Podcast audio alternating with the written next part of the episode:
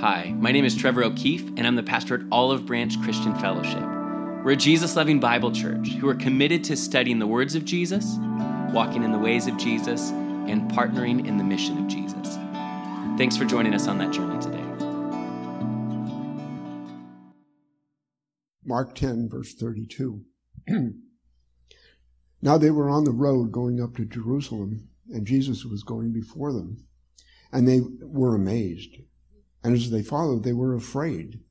Then he took the twelve aside again and began to tell them the things that would happen to him. Behold, we are going up to Jerusalem, and the Son of Man will be betrayed to the chief priests and to the scribes, and they will condemn, condemn him to death and deliver him to the Gentiles. And they will mock him and scourge him and spit on him and kill him.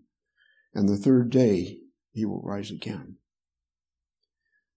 Then James and John, the son of Zebedee, came to him, saying, Teacher, we want you to do for us whatever we wish.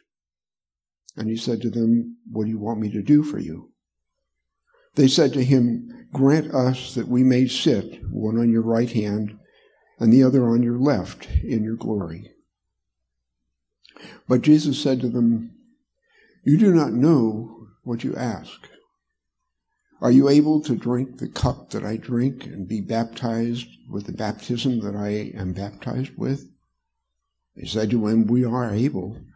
So Jesus said to them, You will indeed drink the cup that I drink, and with the baptism that I am baptized with you will be baptized. But to sit on my right hand and on my left is not mine to give, but it is for those um, whom uh, it is prepared.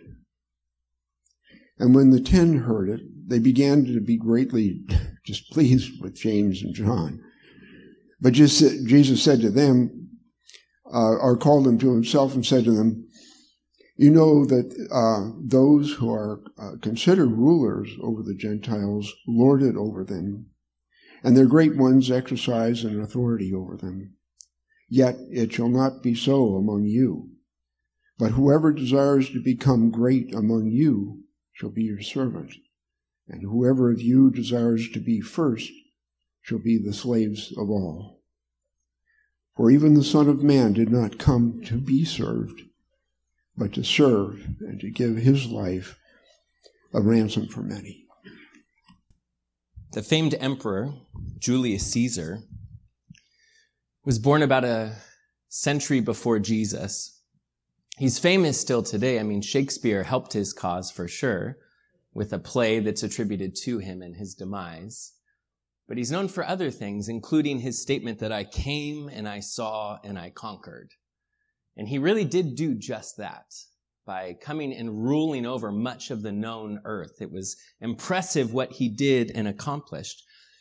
But he almost missed out on his glorious fate the fact that he is historically still known and talked about some 2,000 years later, he almost missed out.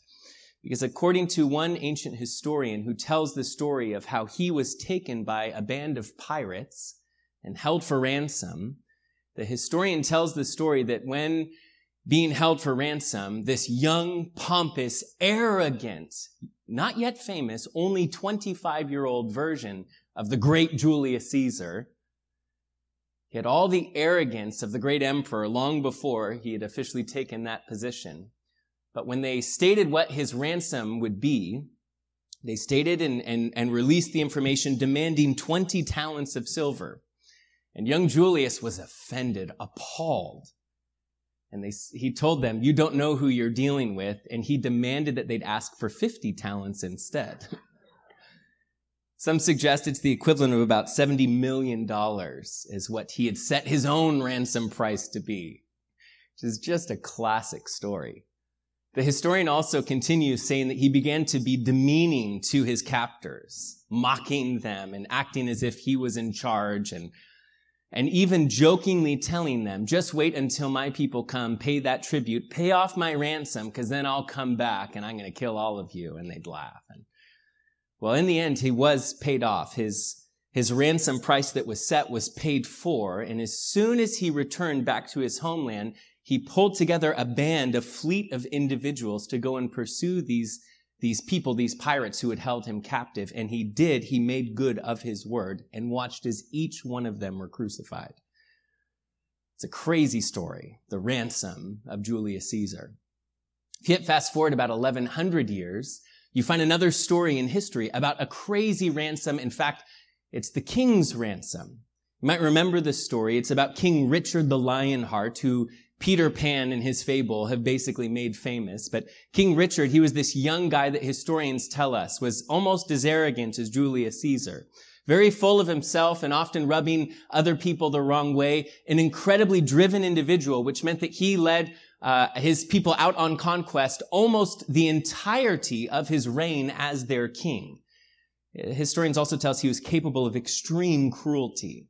But one time that fearless king, he was coming back from being out on crusade, in fact, coming back from the Holy Land itself, and a massive storm front pushed him and his ship up against the shoreline of his enemy's territory. Thinking quick on his feet, he jumped into a disguise, trying to downplay his actual identity but it wasn't hidden from, for long from his enemies, the, the territory that he landed in. There was no hiding the fact that this was the great King Richard the Lionheart. And so very quickly he was arrested and held for ransom. For over a year, he'd be traded off from one enemy to the next until finally one of his enemies required that a sum total of 150,000 silver marks would be paid in order for him to be ransomed.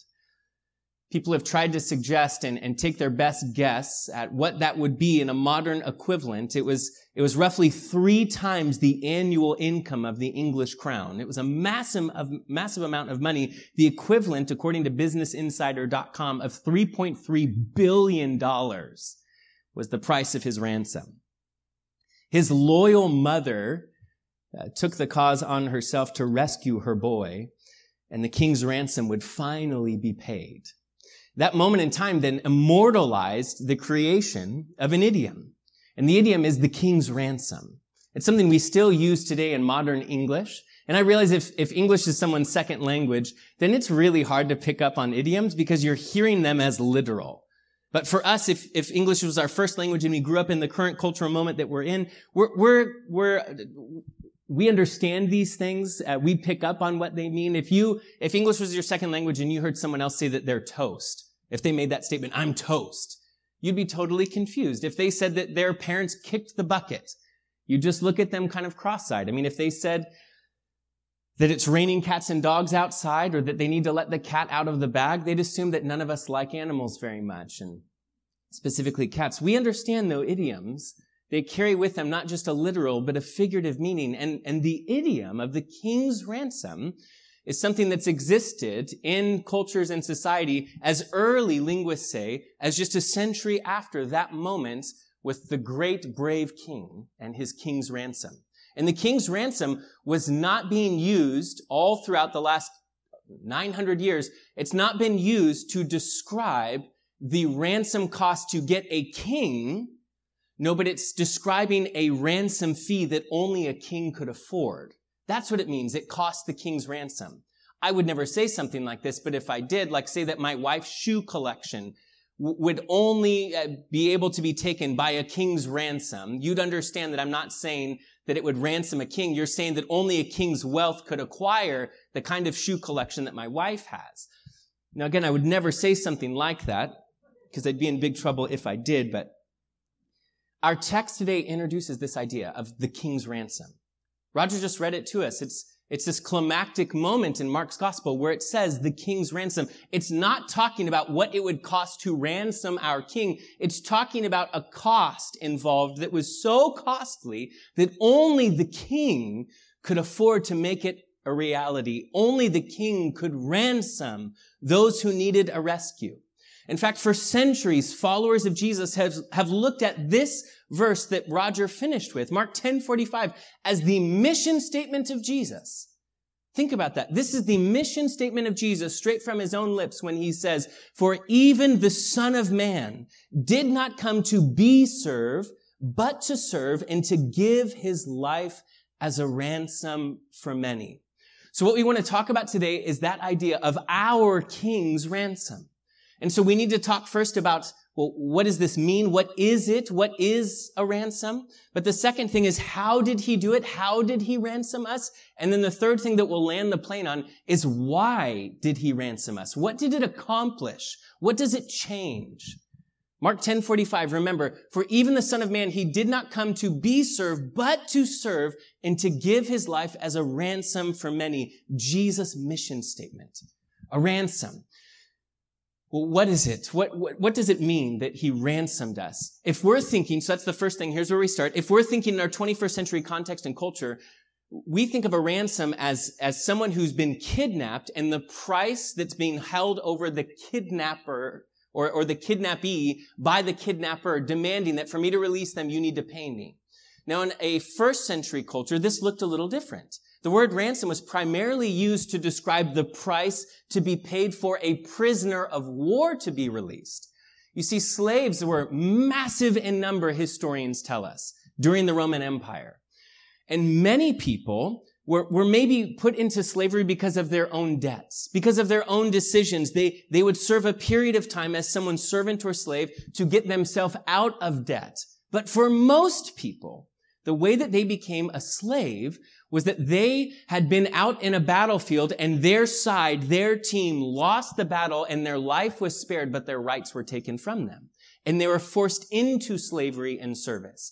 In the future, if they had children and offspring, those children would be born into slavery. But most of the slaves in the first century, think of even the way that the Roman Empire was built, it was because of conquest and war. These were prisoners of war. In fact, in other Greek writings from the first century, this word ransom that's used here always is used in referring to a price that was paid to buy back the freedom of a prisoner of war who served as a slave.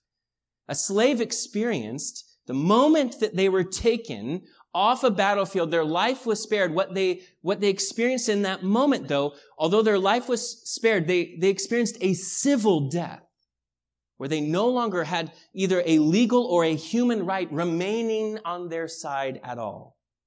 There was, however, a way for them to be released, and that was for someone else to come and to pay the ransom price for them to gain back their identity and freedom. And for us in this moment, where it says that Jesus gave his life as a ransom for many, it tells us that you and I were expensive. That the king's ransom was not what it would cost to free a king. No, it was what was given by our king, a wealth and a fortune that only he had at his disposal in order to rescue us, in order to save us. Okay, now this is so, so very important in our talk this morning, in our discussion, so please don't miss this. I think this is so powerful, not just to hear, but really to understand. And that's this, that a ransom provided means that both, a ransom being provided means both that a price has been paid and that a status is changed. If a ransom is provided, if that's what it's saying Jesus did for us, it's telling us that a price was paid by Jesus, but it's saying that there's a change in status for me, for the ransomee, for the slave who's been liberated, that there's a change in identity in me. It's not just that he paid the price to free me. It's that my whole identity is shifted and forever changed. Yes, the price was massive. His very life becomes the substitute for my own. But the change in status is equally as impressive if you really think about it. Because a slave is made a son. Because an outsider is brought in and made an insider. Because an enemy is made an heir. The change in identity is that I'm forgiven, I'm washed. It's not just paid for where I don't, I don't have to worry about the judgment of God, the justice of God. It's that I've been rescued, redeemed, and united with the Heavenly Father. It means personally that whatever your identity is in your own mind that you don't want others to see you as, but the truth is you see yourself this way, maybe even because of past mistakes in your life, that that identity is changed if you've been ransomed. If someone is ransomed, it doesn't just mean that their price was paid on the slave block, but it also means that forevermore they're never again known as a slave. They're a free man.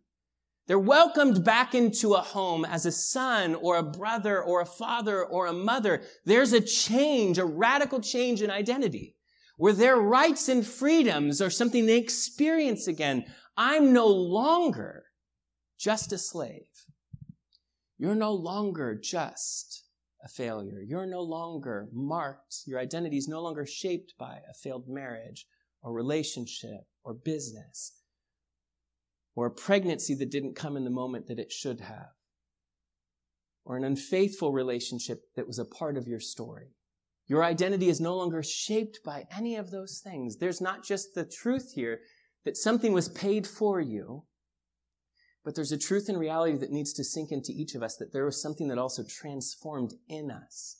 When Jesus did this for us, when we chose by faith to embrace Him and to let Him rescue us, and that's that there was a change in identity. A slave is made a son.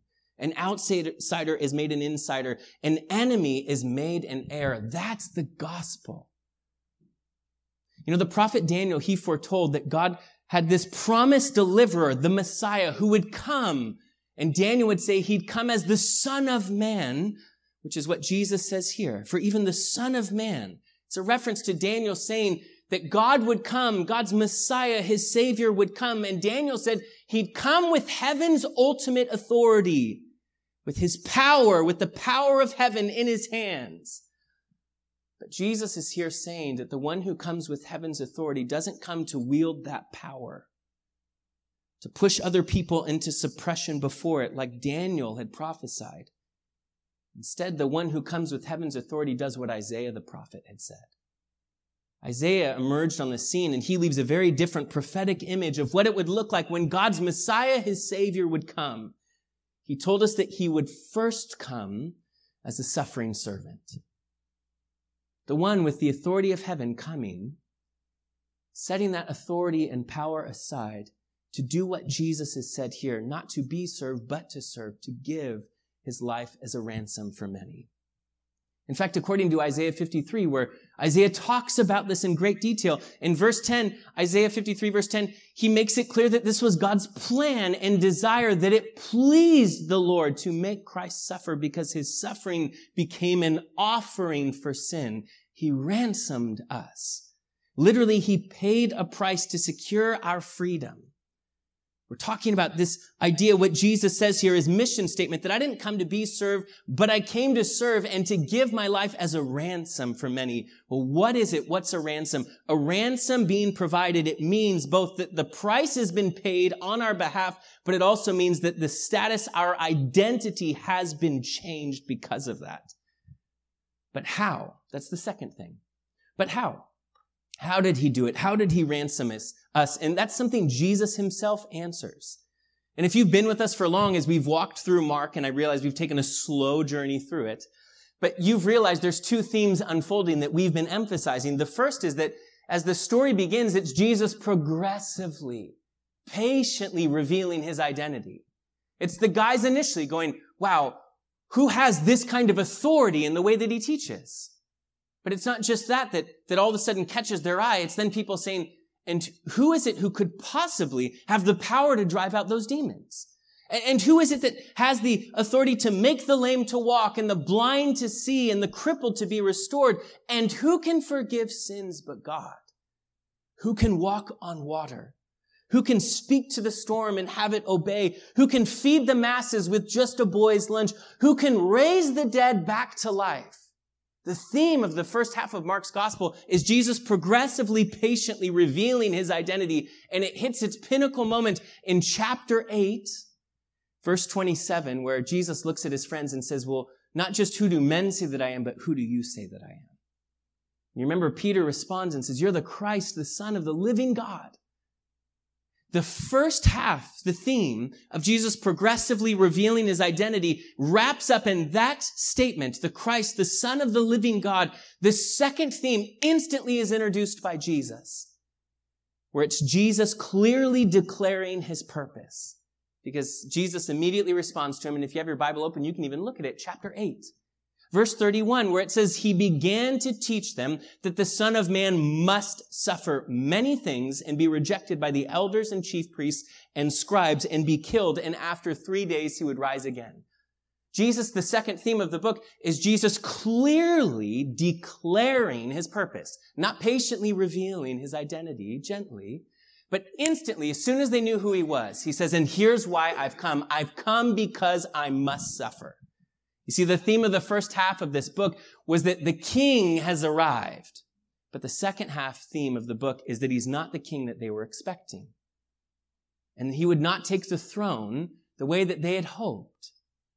In fact, when the guys approach him in this moment and say, can't one of us sit on your right and one on your left when you go into glory, that moment for Jesus would be on a cross where it's already been selected, he said, by someone else who will be on my right and my left. And we remember He's crucified between two thieves. Skip ahead in the book to Mark chapter 9, where now Jesus' second time, he declares his purpose in verse 31, where it says that he taught his disciples and said to them, the son of man is being betrayed into the hands of men and they will kill him. And after he's killed, he'll rise again the third day. But they did not understand this saying and they were afraid to ask him. Now a third time, Mark chapter 10, he's declaring his purpose. Look at verse 33 again. Where he says, Behold, we're going up to Jerusalem, and the Son of Man will be betrayed to the chief priests and the scribes. They will condemn him to death and deliver him to the Gentiles, and they will mock him and scourge him and spit on him and kill him, and the third day he will rise again. In this passage, Jesus tells us both how and why. Uh, both the how and why. He's clearly telling us both how and why he'll suffer. The how is given greater detail than any other time Jesus has previously told his friends about his suffering, because now he tells them that both the Jews and the Gentiles will be involved, gentlemen. They're going to reject me. I'm going to be condemned to death. It's a legal term that's used, legal verbiage that indicates that he will be tried and executed within the criminal justice system. He's not going to be taken off into the shadows and, and murdered in a back alley. No, he's saying the whole system is going to turn on me. And then he says, and when they do, they will mock me, spit on me, scourge me, and ultimately they will kill me publicly. But he never mentions the cross without a resurrection and says that he would rise again. That's the how. Now, the why, he answers that by telling his friends that he came to be their ransom. Remember, because that's been their question, hasn't it? That's why they were afraid to ask is, why in the world, Jesus, would you say that you must suffer? In fact, Peter had stood up and said, not a chance. And then Jesus gave him the new nickname and, and called him Satan in that moment. But now they know why. For the Son of Man did not come to be served, but to serve and to give his life as a ransom for many. Think about Jesus' statement in Mark 10 45. It clearly teaches us about his choice to leave heaven and come to earth. His mission statement teaches us some things. And if you're a note taker, just write these things down. It's telling us that his coming was necessary. That apart from God, we don't have access and favor to him. Uh, apart from God's intervention on our behalf, we're separated from him. We needed a ransom. His coming was necessary, but it also tells you his coming was personal. God did not send an agent, an aid, or an angel. He himself came. It was necessary. It was personal, but he's also telling you that his coming was purposeful. It wasn't accidental. Here, what he tells them is that his life is not taken. He says instead, it's given as a ransom. He says it's neither an accident nor a tragedy, not a mistake at all. It's a gift. He's saying it's necessary. My coming, it's personal. My coming, it's purposeful, not an accident. And his coming was selfless. Every other king or ruler rises to power and is served by others, but not Jesus. He came to serve and to give his life as a ransom for many. But he also tells you a fifth thing, and that's that his coming was substitutionary. What he gave was not for his own freedom. It was a ransom for those who needed a rescue. In fact, in that little comment where he says, and it was a ransom for many, the word for is the Greek word anti. It means instead of, or in place of, or as a substitute for many. He came and his coming was necessary. It was personal. It was purposeful. It was selfless. It was as a substitute. How did he do it? Why? Take a deep breath and just listen to what scripture tells us. Scripture makes it clue, clear to us who will ransom us. When your Bible says in 1 Timothy chapter 2, who desires, God desires of all men to be saved and to come to the knowledge of truth. For there is one God and one mediator between God and man, the man Christ Jesus, who gave himself a ransom for all. Scripture makes it clear who will ransom us, but scripture makes it clear what in the end ransomed us. Again, just listen. Peter writes, 1 Peter chapter 1 verse 18 and 19, knowing that you were not redeemed with corruptible things like silver or gold from your aimless conduct you receive by tradition from your fathers, but you are redeemed, you are ransomed with the precious blood of Christ, as of a lamb without blemish and without spot. The who, the what, even it's a slightly more complex one to answer, but even think of how scripture makes it clear who the ransom is paid to, who receives the ransom payment. Romans chapter 5 verse 9 says, much more than having now been justified by Christ's blood, we shall be saved from wrath through him. Or Romans chapter 3, it says it this way, justified freely by his grace through the redemption that is in Christ Jesus, whom God set forth as a propitiation by his blood through faith to demonstrate his righteousness, because in his forbearance God had passed over the sins that were previously committed to demonstrate at the present time his righteousness, that he might be just and the justifier of the one who has faith in Jesus. So who was the ransom even paid to? Do you remember that turning point in Mark's gospel where Jesus says, I'm gonna suffer? And Peter stands up and says, not a chance. And then because he's standing in between Jesus and the cross in that moment, Jesus refers to it as a satanic moment. He refers to him as Satan because Satan was in opposition of the cross. It's not Satan whom Jesus is ransoming us from. In fact, Ephesians chapter 5 verse 2, it says, instructing us, it tells us, walk in love as Christ loved us and gave himself up for us a fragrant offering and sacrifice to God. Satan was robbed at the cross, not enriched. 1 John chapter 3 verse 8 says it this way, the reason the Son of God appeared was to destroy the works of the devil.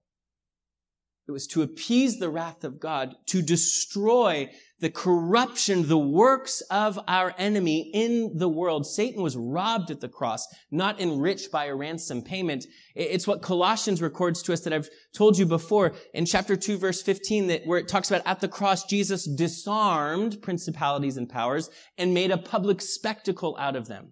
To disarm means to spoil their plan. And the idea of making a public spectacle out of them was the, the verbiage is a, a quotation of what was referred to as the Roman triumph where if you lived in a colony of Rome far from Rome and you had enemies coming saying, they're not going to protect you and we're going to come and kill you. And if you don't come and join our side, you're going to die. And then Rome's armies would come and attack those individuals who had threatened their people. And once they conquered them, beat them, they would lead a triumphant march back through that territory saying, these are the people you once feared. And they'd strip the leaders of the enemy's army naked and drag them behind their horses and say, these are the ones who once hurled their, their, their worthless threats, who had a lot of bark and no bite because Rome would stand with you and for you. That's what the cross did to our enemies. He was robbed at the cross, not enriched. Jesus said, the son of man, he did not come to be served, but to serve and to give his life as a ransom for many. Our king's ransom. What is it? What, what's a ransom? Well, it's the ransom being provided, it means both that a price was paid for me, but it means that there's a change of identity that takes place inside of me because of what Jesus did for me. How did he do it? How did he ransom us? By exchanging our life for his. He suffered under the wrath of God for us. The question of why he ransomed us is the important one. What did it accomplish for us? And this is where we'll wrap up is talking about this idea.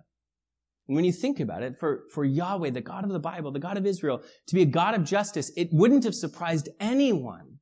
It doesn't surprise any of us.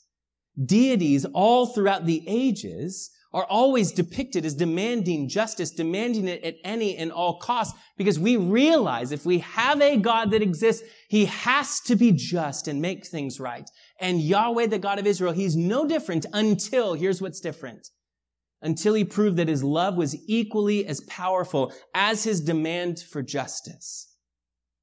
And he would prove that when he would demand justice at any and all cost to himself.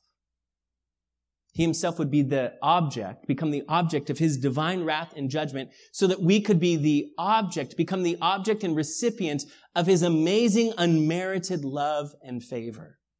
What was a shock is that Jesus would be treated as an enemy so that you and I could be received as sons and daughters. The shock is that the divine God of justice would suffer for us so that we could become the children of a loving heavenly father. Why did he ransom us? What did it accomplish? Well, he ransomed us from slavery to sin and Satan. He ransomed us from slavery to sin and Satan. Jesus ransoms us, scripture is very clear, from the wrath of God, which means that we don't have to fear his condemnation if we trust in Jesus as our salvation, our hope, our ransom. And in doing so, in ransoming us from God's wrath, our Savior Jesus also rescues us from the bondage we were under to sin and Satan himself. That means that we're no longer enslaved to the broken patterns of sin that was our default setting that was reset in that change of identity that happens when we put our faith and trust in Jesus. Jesus' own words, rather than a reset of the default setting, what he said is you will be born again. That's how he would describe it. Think of it this way. I don't know if you're familiar with C.S. Lewis' legendary uh, series of books, The Lion, the Witch, and the Wardrobe, but I was thinking this week about the story of when Aslan, he's the Jesus-like figure, the lion in the story, where Aslan takes the place of another character in the story. He takes the place of Edmund upon the stone table. You might remember the story. The stone table was this place where justice would be served. And because Edmund had broken the law, transgressed it, now justice and judgment needed to fall on his head. But instead, Aslan will take his place, freely doing that, and give his own life. Think of it. And when he does, the stone table, when he breathes his last, it breaks. Think of the imagery. The stone tablets that come down in Moses' hands from atop the mountain. The law that scriptures say that no flesh is justified by the keeping of the law. That the law was given to expose us to the dark reality of our deep need for a savior. A mirror just, it exists like a mirror, scripture says, and a mirror shows me my flaws so that I can try to do something about them. But some of my flaws can't be remedied. And that's what the law shows me, is that I'm so deeply broken Remember, Jesus says, you say you haven't committed adultery, but did you lust in your heart? You say you haven't murdered, but have you hated someone without a cause? I start to see that I'm so deeply broken and have transgressed every aspect of the wall. I'm breaking under the weight of it until Jesus comes and breaks the power of the law over me, saying, because I took your place and suffered the judgment that you deserve, this terrifying reality of you being sacrificed under the weight and power of the law is no more. No one else would die at the stone table because Aslan takes his place. But a second thing happens simultaneously in his book that's beautiful. The reign of the evil witch begins to be undone. The eternal winter, the, the grim reality of her reign over the land all of a sudden shifts when he takes his place and the stone table is broken. Remember that spring begins to arrive. In fact, I love how Lewis writes it. Here's what he says. This is Aslan speaking. He says, if the witch knew the true meaning of sacrifice, she might have interpreted the deep magic differently. That when a willing victim who has committed no treachery is killed in a traitor's stead, the stone table will crack and even death itself would turn backwards. Jesus' march towards death was really a march towards life. Not just for me, but for all of creation. Remember the two bookends of the book are the Garden of Eden and the garden we call paradise or heaven at the end of the book.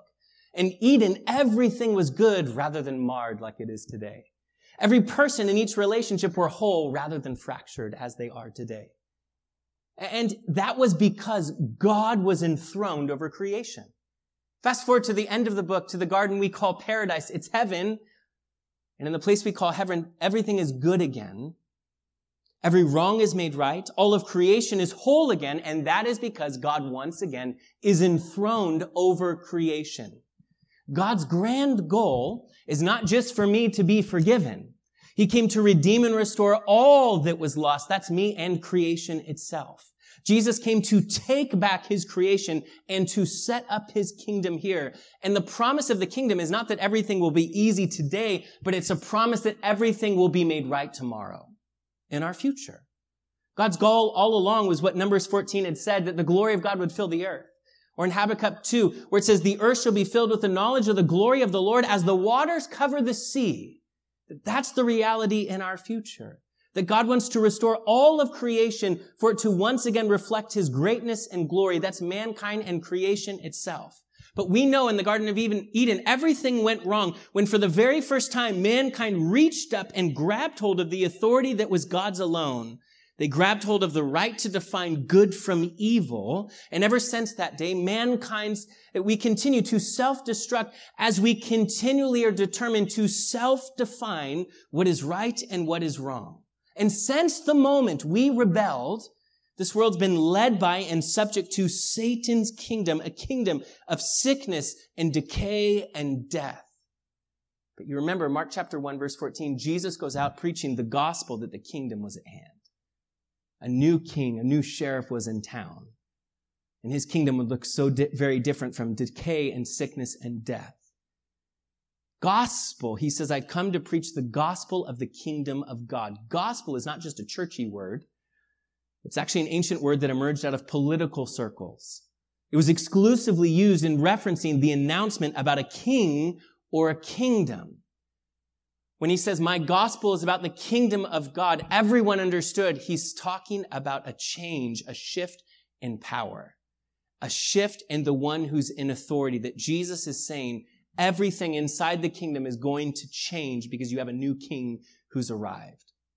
Okay, now get nerdy with me for a minute here.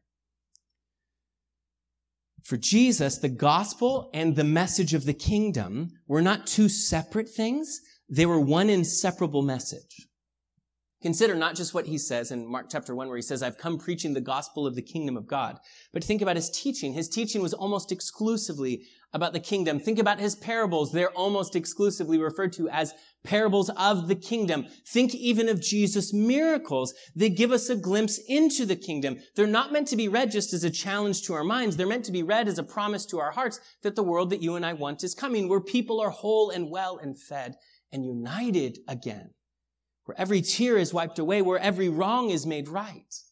And some would argue and say, well, no, those are two separate uh, opposing themes. The gospel of the kingdom is separate from the gospel of Jesus and his grace. But I would argue that, that the gospel is the good announcement about the global kingdom of God expanding and arriving and about personal salvation that's made available available to us by grace through faith in Jesus. It's not one or the other a kingdom message or personal salvation. It's both. It's both the message and promise of the kingdom of God and a door into that kingdom made for us, made possible for us by Jesus, our ransom. Think of it this way. The kingdom of God is like an umbrella or maybe like the roof on top of a house, the house of God, the kingdom of God. And the gospel of grace is one facet of that massive overarching theme of what God will do all throughout creation. It's like a doorway that allows entrance into the reality and experience of the kingdom by embracing a relationship with heaven's king. I think it's important because I think sometimes we sell the gospel of Jesus short. When all it becomes is good news of my personal forgiveness in Jesus, that I can feel confident that God's not mad at me anymore, that I got my eternal fire insurance policy from Jesus and from what he did on the cross, but he did more than that. Because Jesus' plan and goal was bigger than that. The gospel of the kingdom is yes about my personal redemption, but it's about global restoration, that that's what Jesus is doing. I remind you that the storyline of the book is not about us going to heaven when we die. The storyline of the book is all about heaven coming back to earth here. Creation being restored and man and God being reunited again. Why did he ransom us? What did it accomplish? Well, he ransomed us from slavery to sin and to Satan and his reign. He didn't just make a way for me to be forgiven because he loved me so greatly that he's willing to ransom for me. That he made a way for me to be framed, saved from that tyranny. Okay, real quick, a second thing. Why did he ransom us? To ransom us from slavery, even to societal structures. Okay, that sounds really lame, but I couldn't think of a better way to say it. But that's what Jesus talks about here, isn't it? He tells them this is how it works in the world. You know how it works in the world. He says, you know that those who are considered rulers over the Gentiles, they lord it over them. And their, their great ones exercise authority over them. Yet it shall not be so among you, but whoever desires to become great among you shall become a servant. And whoever of you desires to be first shall be slave of all. He's ransoming us from the societal structures that exist. He's ransoming us, rescuing us from the way that things work in our broken world. Where every king, every other king and global leader rises to power with an iron fist in order for them to be served. But not Jesus. With the exception of Jesus, that's true. Every other founder of a spiritual movement or religion, they live their life as an example and place that weight and burden on you, but not Jesus. He dies instead as a ransom.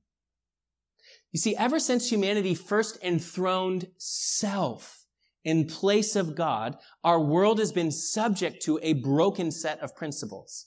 Think about this. And yes, throughout the ages, the players have changed, but the rules are the same. If you want to be great in our broken kingdom, in the kingdom of this age, in the world's value system, as we discussed last week, Jesus warns it's a dangerous thing. It's a dangerous thing because of the self-deception that's connected to it, where you want the world to, to deem you as successful. And when they do, it can be so difficult for you to see your own brokenness and deep need for God. But the world, it's built upon some sort of a broken system, a hierarchy of principles. This is how greatness is defined. It's defined by power. It's defined by comfort, by success and superiority, by respect and admiration. If you want to be great, Jesus could have said, go pursue those things, but he said the opposite. In our world, that's how the kingdom principles work and look, though. Because those pay off. Those things work in our world. So, so it makes it seem absolutely natural for us to live that way, pursuing power to push it over the heads of people around us to lord over them, as Jesus says. And let's be honest, if the now is the only thing that exists, then it makes sense to live this way. But these things will disintegrate. Not just in heaven, but even in our future here on earth. These things don't give lasting satisfaction. Your beauty, if that's what defines you and, and you feel is empowering to you, is disintegrating. You'll not always be the most beautiful person in a room, and great will be your brokenness in the day that that happens. Your achievements, if that's what defines you and gives you empowerment, someone else's name will end up on that desk or plaque inevitably. Your influence or people's admiration of you, their attention will be drawn elsewhere. Or one day you or they will move to a new area and the process will start all over again because it's an unending process of trying to be empowered by other people in this system that exists in our worlds, who would value service or weakness or selflessness? To live that way is occupational suicide. It means you step off the ladder that you're trying to use to go up in order to achieve some sort of power and influence. It's a death to my need for admiration if I leave this way, live this way. It's going to keep me from reaching the top and from finally being able to kick back, but it's what Jesus is asking me. And this is why theologians refer to Jesus and his kingdom as the upside down kingdom. Because it's the exact opposite of the broken system that exists in our world that isn't functioning well. A broken system in our world that just compounds brokenness. In Jesus' kingdom, the upside down kingdom, there's a reversal of values. And if you're truly a follower of Jesus and a member of that upside down kingdom, then we'll value and cherish, cherish self-sacrifice over self-absorption. We'll cherish and value meekness and humility over success and superiority. We'll cherish and value mercy and peace, vulnerability and love over reputation and admiration because we cherish Jesus over ourselves. We do not reside in the upside down kingdom of Jesus simply by choosing a, a system of values. We reside in his upside down kingdom when we choose to value and cherish a person, Jesus, who ransomed us. We get a little Dr. Seuss when we realize that Jesus said his kingdom is now here and yet still coming. That we live in this tension of the kingdom of God being here and us entering into that experience, but us still waiting for it arriving in its totality in a future age to come. But God is presently in the process of setting up his kingdom. And if I am a member of his invisible kingdom, a colony of heaven living here on the earth, then I become the means of other people experiencing kingdom life and what it's like to be loved by the king. If heaven's king is alive in me, then I'm not only a member of the kingdom, but I am the world's means of them experiencing what it's like to be loved by the king. The world's meant to get a taste of, of the kingdom of God through their interaction with heaven's king who resides in me. We, we become their glimpse of what heaven's kingdom will be like in the way that we treat them that's so different and upside down and backwards from the broken system they live in that just compounds even their own brokenness. Oh, why did he ransom us? He did it to, to free us from the slavery to sin and Satan, to free us from slavery to these societal structures that are just so broken to say you can live a different way. But he also did it so that we could respond to his gracious love, so that we could respond as a servant by choice, a slave by choice, a bond servant. You can close your Bible because we are done. Jesus did not come like any other emerging king or ruler. They'd come to struggle and fight, to break onto the scene and into power with brute force, but Jesus would do the opposite. His cross would be his enthronement. As he arrived, he'd lay down every bit of his power, of his glory, of his dignity, of his influence, of his might. He took on simple human flesh. As Paul wrote to the church in Philippi, Paul said it this way. He said, he made himself, Jesus did, of no reputation taking the form of a bond servant and coming in the likeness of men. And being found in the appearance as a man, he humbled himself and became obedient to the point of death, even the death of the cross. The amazing thing is that Jesus still sits enthroned today in the lives of hundreds of millions of people across the earth. Because his enthronement was so different than any other king or ruler in all the ages because his rise to power was the ultimate expression and demonstration of love for his people. That he gave himself as their ransom, as my ransom. And that is why I choose to follow him as king. He did not merely go to a cross. It was his crowning moment as a king. He did not merely go to death, for there was a resurrection on the other side of death. He did not merely find himself betrayed and condemned. No, he gave himself willingly as a ransom instead of many. As a ransom in place of the many. The Son of Man did not come to be served, but to serve and give his life as a ransom for many. He's different, set apart from every other founder of a religion or every other leader of a revolution or every other king or ruler or CEO before him or after him and that their jo- job and goal is to merely leave us an example or to use their authority to lord it over us. But Jesus instead set all of that aside in order to come to suffer and be a sacrifice and savior for us. Jesus is viewed by so many as a failed revolutionary because of the cross. But Jesus' revolution was kick-started in that moment at the cross. For so many, though, I think Jesus, in a sense, still remains on trial. Where they still are yet to decide in the courtroom of their own mind and life and heart who is this man? And what does he deserve? We don't follow Jesus as some guru. He's not just a coach. He's not a help. We yield to him as Lord and Master. In his epistles, Paul would write these different churches, and he'd refer to himself as the bond servant of Christ.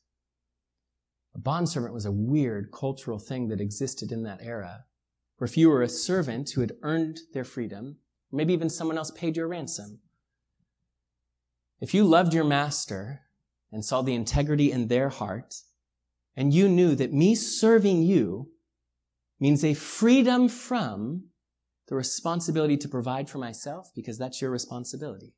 Because me serving you means that I found purpose that I'm safe here and loved, that I'm protected and provided for, then they could go to their master and say, I've chosen, though a free man, to remain your servant, your slave forever. And they would take them to the doorpost of the, the home, and they would place a large spike against their ear, and they would nail their ear to the door, leaving them forever marked as someone who believed that their master was worth serving even after their ransom had been paid. It's this beautiful picture that Paul says. And this is who I am. My ransom was paid, but I went to Jesus and said, What I gain in serving you and forfeiting my rights is I gain the character of a good father who loves me, will provide for me, will protect me.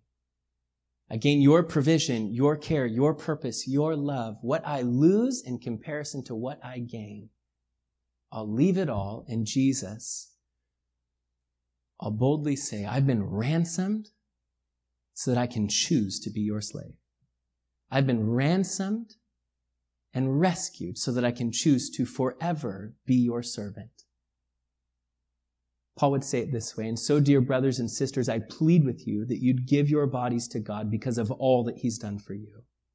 Let them be a living and holy sacrifice, the kind he will find acceptable. This is truly the way to worship him. Don't copy the behavior, the customs of this world, but let God transform you into a new person by changing the way you think. Then you will learn to know God's will for you, which is good and pleasing and perfect.